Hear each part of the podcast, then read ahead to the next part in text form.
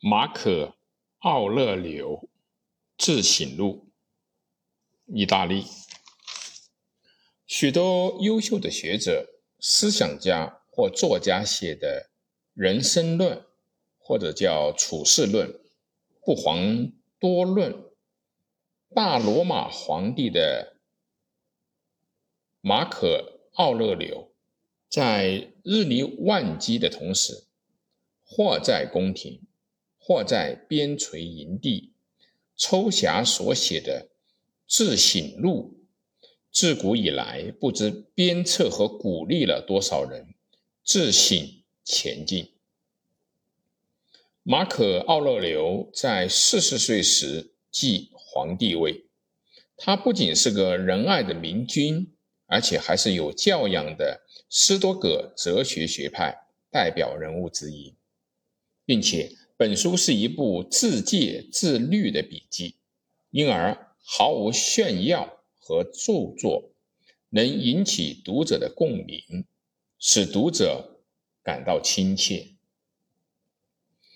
我对于同胞不能发怒，也不能厌恶，因为我们为互助而生，如同手足，相互怨恨，乃。违反自然。如果你真于尊重理性之心，那么把你视为野兽的人，也会在十天之内把你当作神。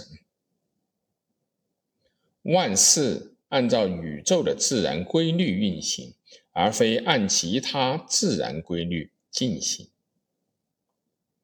会有人害怕变化。但没有变化，能产生什么呢？有人因为所为而违法，但也有不少人因无所事事而违法。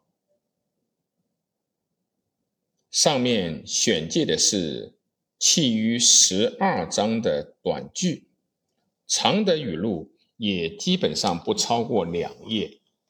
所以可以从任何一页中选读。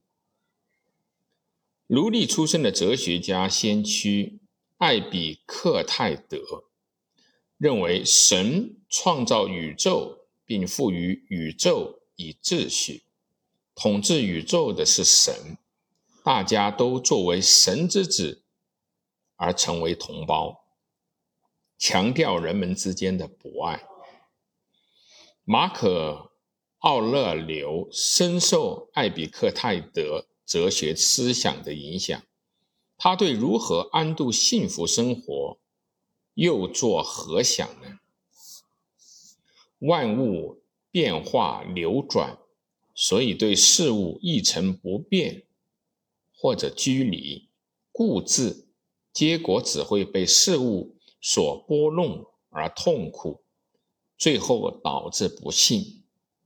人应该善于舍弃固执，保持坚强的自信。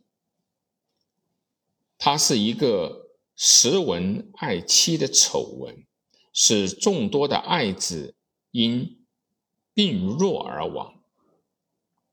只注重孩子的身体发育，而忽视对其智力和道德培养的可怜之人。这样的人虽然身居高位，但是个孤独和忧郁之人。